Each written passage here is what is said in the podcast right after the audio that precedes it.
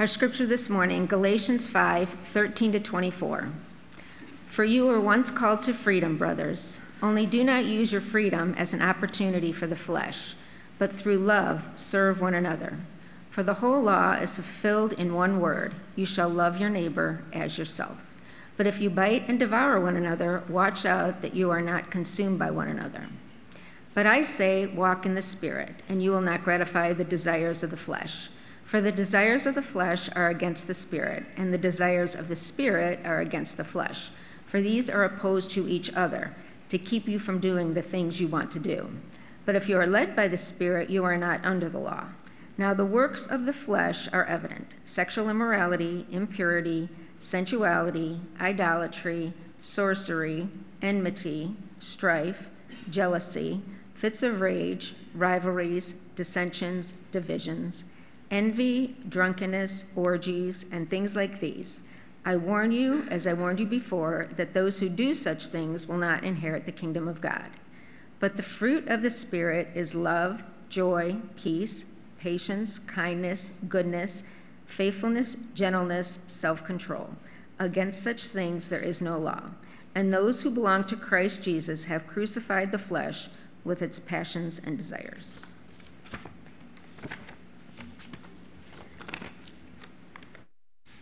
You can be seated.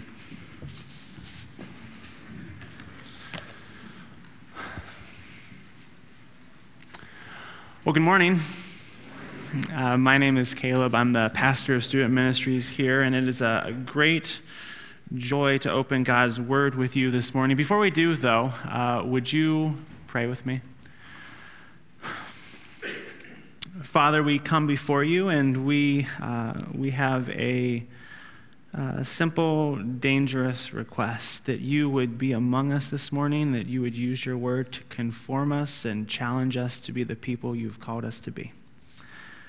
Uh, Father, we, uh, I ask also for myself that you would give me clarity of thought, boldness of speech. I ask that you would be glorified in our time in your word this morning, and that you and you alone would receive honor and glory. We ask all of this in the name of Jesus. Amen. On July 4th, 1776, the world was turned upside down whenever the colonies declared their independence from Britain. And the even more surprising thing is that it actually happened. Somehow, a ragtag volunteer army in need of a shower somehow defeated a global superpower. Somehow, they emerged victorious from the quagmire, waving Betsy Ross's flag higher. Somehow, they did it. They were free. But there was a question that still remained with that freedom, one that Lin Manuel Miranda has King George ask the colonies in his musical Hamilton. What comes next? Uh, you've been freed. And do you know how hard it is to lead? You're on your own. That's awesome. Wow. Do you have a clue what happens now? In other words, great job with the freedom, guys. What are you going to do with it? What does it even mean? And that's the question we're seeking to answer this morning. This morning, we are uh, in a series titled Mind the Gap. We're exploring how we as a church can bridge where we are with where God is calling us to be. And if you've been with us the last few weeks, I, hope that you, you've been able to, to grasp and are excited about the great declaration of independence that we have as Christians. That as Galatians 5.1 tells us, that it's for freedom that Christ has set us free. That in him we are, are loved and satisfied and valued. But if we don't grasp what comes next, if we don't understand what our freedom is for, well, then another gap open up, opens up in our lives. It can pull us away from being the witnesses and the ambassadors that God is calling us to be. And so this morning, I want us to look at how we can bridge the freedom gap. We are interested in discovering how we are to use our freedom in an effort to pursue our calling. And to do that, we turn our attention to Galatians chapter 5. We're going to look at verses 13 through 24. And from our text, I want us to make three movements. I want us to look at the fine print of our freedom, uh, the false advertising of our freedom, uh, and finally, the formation of our freedom. Now, as we come to our text, it's important to understand that in the context, Paul is having a much larger conversation with the Galatian believers about how to use their freedom in Christ, because he is concerned that now that they're free, they might somehow throw back on a yoke of slavery. In order to prevent that from happening, he says, according to verse 16, that they need to walk by the Spirit. Now, that is a, a common turn of phrase among Christians, but it's one that's often used, rarely explained. So, so what does it mean to walk by the Spirit? Because there's a lot of different ways that we walk throughout our life, isn't there? There's uh, walking by your dog, which uh, typically means that you're trying to get around the block as fast as possible without being dragged and pulled every which way by your dog. You're just trying to keep some control and get to your destination as fast as possible. Or, or there's, uh, there's walking uh, by your small child, which in my experience goes something like this. Your kids want to go to a park nearby, and so you're walking along hand in hand when all of a sudden, boom, they just go boneless. They just right there, and they're just not moving. And so they expect you to carry, or if necessary, drag them to the destination. Or, or there's, um, there's walking by your significant other, where, where you know, you're, just, you're always staring at each other, and you don't care where you go as long as you're together, which means you really don't go much of anywhere.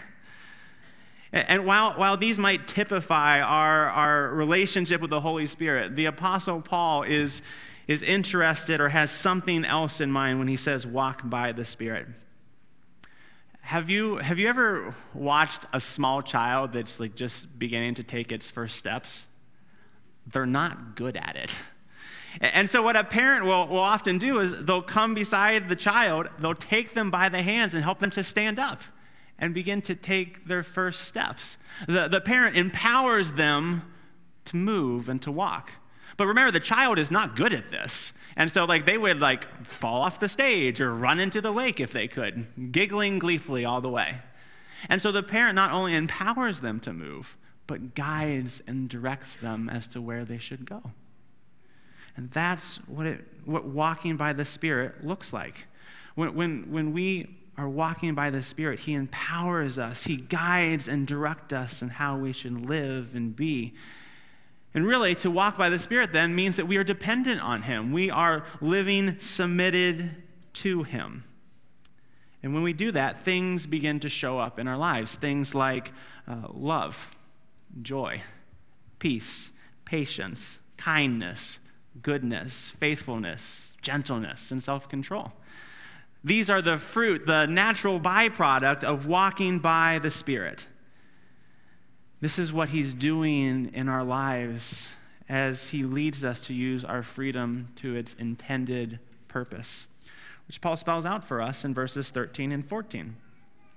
He says, You were called to freedom, brothers, only do not use your freedom as an opportunity for the flesh, but through love serve one another.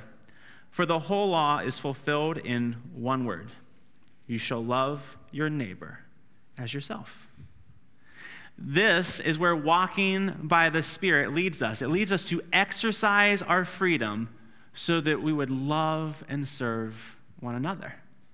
Paul says that this is what fulfills, what brings all of God's commands to their intended purpose when we love our neighbor as ourselves. And it is worth pausing for a second to ask ourselves how do we love ourselves? Well, we love ourselves by nurturing ourselves, by, by, by nourishing and cherishing ourselves. We, we look after our needs and we are concerned with, with our flourishing. And Paul says the great news about our freedom is we can now do all of that for others. And this revelation kind of mirrors my parents' experience with a, a, a, bed and breakfast out at Amish country. So one time, my parents received a phone call and, and letting them know that they had won a free romantic evening at a, a bed and breakfast. And after confirming that this was not a scam, uh, they you know, booked their reservation and excitedly went out when the time came. And when they got there, they found an elderly Amish couple waiting to have dinner with them, waiting to play three hours of dominoes, and then who promptly woke them up at 6 a.m. to make sure that they got breakfast in time. Now, uh, the food wasn't bad, the room wasn't dirty, and the couple wasn't mean. But there was a big problem with that experience. It wasn't what they thought they were getting, it's not what they signed up for. And, that's kind of what's happening with this word freedom. See, see, both we and Paul are using the same word, but our understandings are very different from each other. Because when we think of freedom, we think of freedom from tyranny, freedom from obligation, freedom from rules, freedom from. But when we look at the fine print of the freedom Paul is talking about here, he just means the ability to submit to God and to serve others. It kind of feels like Paul is, is uh, using freedom as clickbait for us. That what we have in our text is a, a serious case of false advertising because the freedom we're interested in is autonomy the ability to pursue whatever our hearts desire without judgment or consequence. Because let's face it, we're Americans. We prize individualism. Uh, as, as Ron Swanson uh, so aptly puts it in Parks and Rec, the whole point of this country is that if someone wants to eat garbage, balloon up to 600 pounds, and die of a heart attack at 43, you can. You are free to do so. Freedom for us means the unrestricted ability to pursue the things that I believe will give me a good, flourishing life. And Paul has a term for that. Uh, he refers to it in verse 16 as gratifying the desires of the flesh. Now, when we hear that phrase, desires of the flesh, we instantly think that he's talking about something sexual. And he can be talking about sexual desire, but it really shouldn't be pigeonholed there. Uh, the, the word in question is epithumos, which is a hard word to translate, but at its root, the force of it is that it's an inordinate desire, it's an over desire for something. It's the thing that we most long for and want. It's the thing or things that we believe that if we have it, we will have a full, flourishing life. And so to gratify the desires of the flesh simply means that we are pursuing the desires of our hearts until we have it, which really does kind of sound like how we understand freedom. Now, now you might be thinking, hang on a second, Caleb. It sounds like you are saying that our American freedom is a bad thing, and it's not what I'm saying at all. I'm simply asking is the way that we define and exercise our freedom to pursue our own flourishing, is that more consistent with walking by the Spirit or gratifying the desires of the flesh? And, perhaps Paul can help us answer that question by fleshing out what gratifying the desires of the flesh looks like. Um, he does so in verses 19 through 21. He says, Now the works of the flesh are evident sexual immorality, impurity, sensuality, idolatry, sorcery, enmity, strife, jealousy, fits of anger, rivalries, dissensions, divisions, envy, drunkenness, orgies, and things like these now, can we all agree that there's like nothing on this list that is remotely desirable? Like, no one wants to be labeled a drunk or sexually immoral or, um, or someone who causes dissension, which is why my guess is that as I read through that vice list, you were using it kind of like uh, a scorecard. You're asking yourself, how many of these am I guilty of? But that's not the point of this list. Paul's not trying to provide us a grading scale to determine how much we are gratifying the desires of the flesh, because he isn't providing us a complete list. That's why he ends with the catch all statement and things like these. This list is not exhaustive, but it's also not random. Do you notice that Paul intentionally selected vices that have a, a social or interpersonal component to them?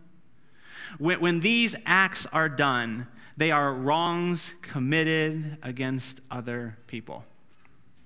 See, there was this, this long held belief tied all the way back to Aristotle among the Greek philosophers that, that the vices that Paul has on this list are the markers of a deviant society.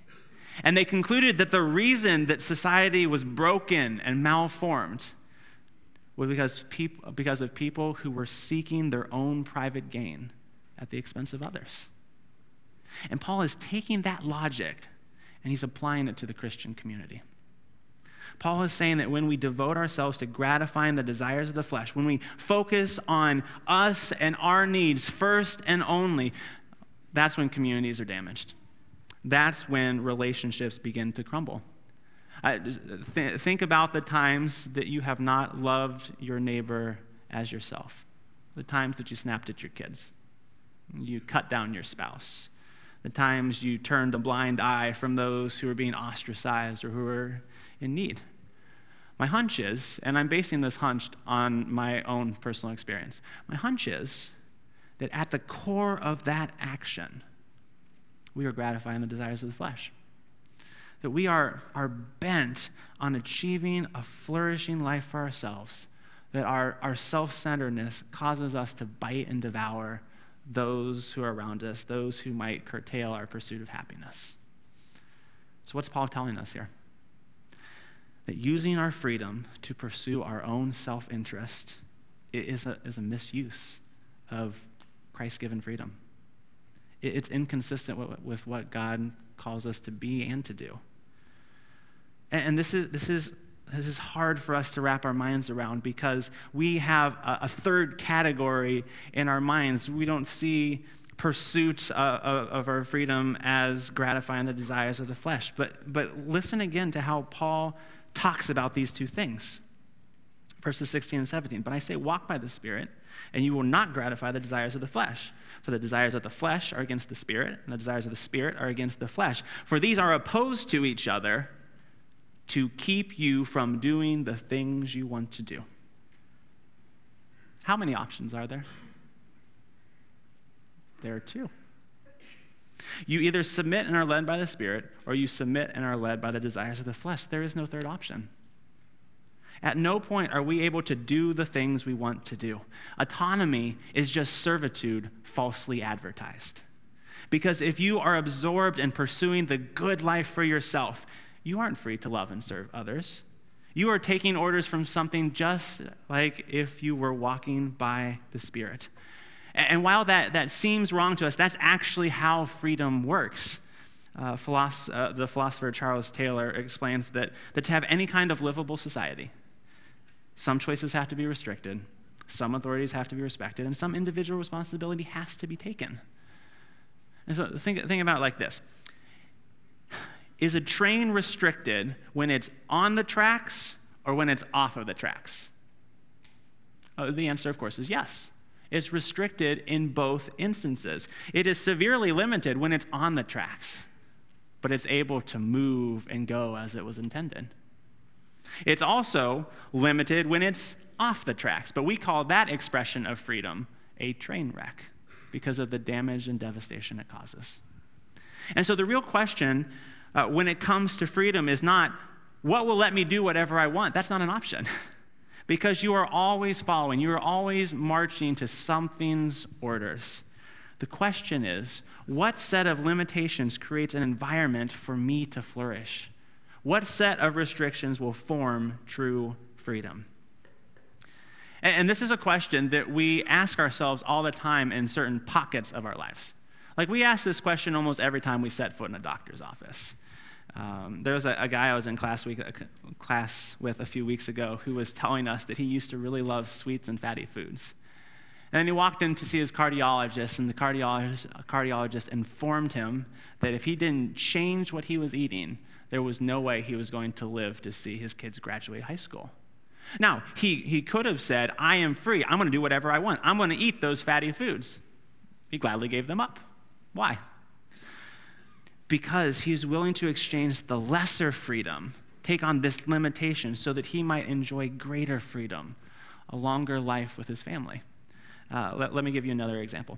It's, it's jokingly said that when you get married, you should raise a glass to freedom because it's something you will never see again. And in a lot of ways, that is true. Uh, when, when you get married, your options for romantic partners goes from a lot to one. And, and you are no longer free to just buy whatever you want or go out with your friends whenever the mood strikes you. You are severely limited. And yet, we all happily rush to get married. Because in a marital relationship, you, you surrender lesser freedoms for greater ones. And so, what we need to ask ourselves is holistically for our lives What system of limitations results in the greatest freedom for us? What, what is the most conducive environment for our flourishing? And the way that we would determine that is to look at what we gain from it. And in Romans chapter 6, Paul sets out the same two options he does in Galatians 5, but he does so in even starker terms. Uh, he says that we are either enslaved or in service to something. It's either God or to sin. And then Romans chapter 6, I'm starting in verse 20, he says that, that this is what you gain whenever you're following sin. He says that when you were slaves of sin, you were free in regard to righteousness. See, see, when we're enslaved to sin, when we're gratifying the desires of the flesh, we're, we're freed from righteousness. And, and, righteousness is, is one of those fancy Christian terms that, that just means that we are in right relationship with God and with others, which, which means that we are adhering to, to his commands, to what he said. And, and with sin, you are free to, to ignore all of that.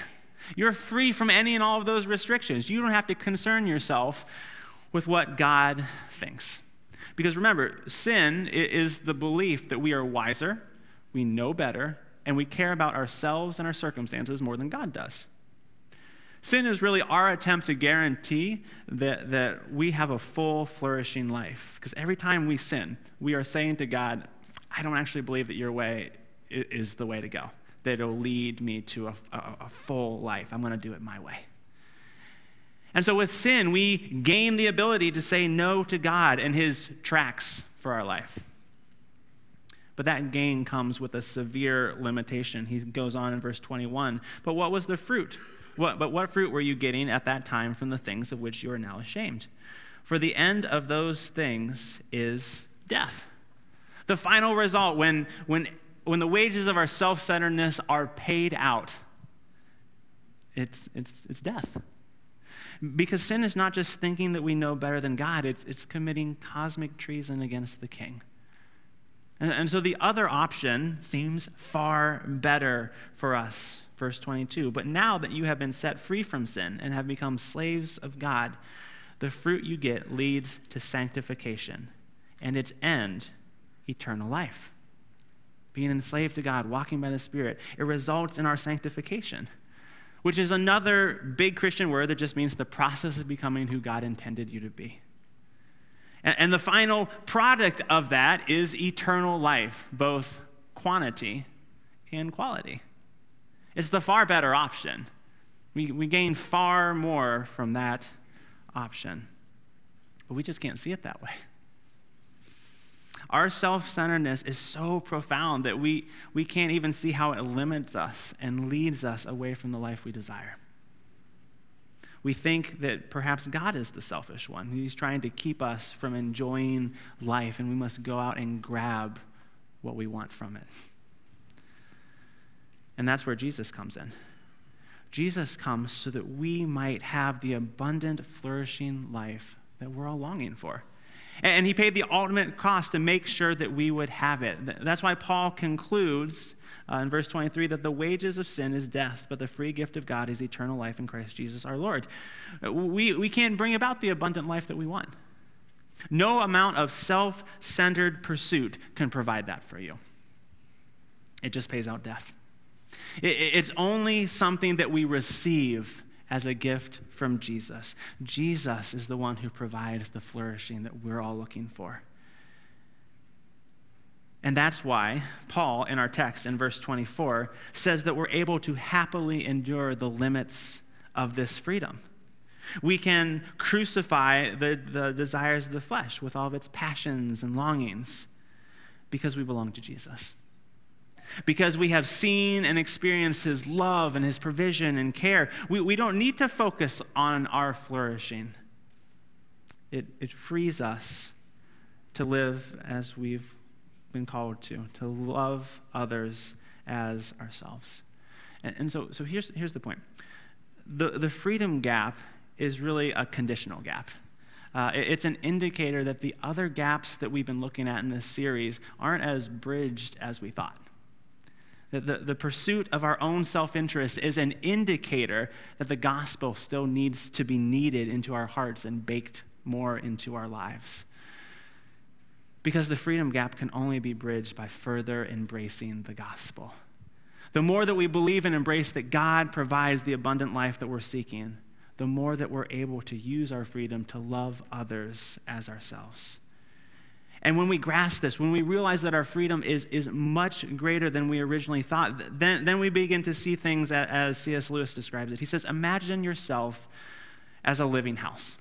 That, that God eh, comes and he begins to rebuild it. And at first, you can understand what he's doing. You know, he's getting the drains right, he's, he's stopping up leaks in the roof, and so on. And you knew that those jobs needed to be done. And, and so you're not surprised. But then presently, he starts knocking the house about in a way that hurts abominably and does not seem to make any sense. What on earth is he up to? Well, the, expl- uh, the explanation is that he's building quite a different house from the one you thought of. He's throwing out a new wing here. He's putting on an extra floor there. He's running up towers. He's making courtyards. See, you thought that you were being made into a decent little cottage, but he is building a palace he intends to come and live in it himself. See, see brothers and sisters, our, our, God's desire for us is not just to be recipients, it's to be witnesses. We are not tiny little cottages. We are to be palaces that display his glory and greatness to the world. And Jesus says that the way we do this, that, that all people will know that we are his disciples if we love, by our love for one another. See, history has its eyes on us. The world is watching to see if we are his witnesses, if we will, will, will declare his greatness to them, as evidenced by our love for one another. And so, brothers and sisters, may we be a church that does not throw away our shot. Let's pray. Father, we, uh, we come before you and we thank you that is for freedom that Christ set us free. That, that in you we find the environment, the, the path, the tracks that lead to our flourishing, the life that we all long to experience. Father, we confess, I confess that very frequently we try to take that freedom and, and use it to our own selfish ends, to advance ourselves and what we think is best for us. Father, we confess this morning that we struggle to trust you, to entrust ourselves to you, to believe that you are good and that your love is great. Would you forgive us of that, Father? Would you help us to see and behold your great love for us? Would you take your gospel and work it into every part of our lives, every fiber of our beings, until it, it seeps out, it, it floods over our relationships to others. God, would you help us by the power of your Holy Spirit uh, to use our freedom in a way that brings glory and honor to you? May we be those who love our neighbor as ourselves. Even now, Father, as we sing your, your praises in this closing song, would you orient our hearts to you? Would you, um, would you impress upon us your love and provision? May we entrust ourselves to you so we may be the people that you're calling us to be. We ask all of this in the name of Jesus. Amen.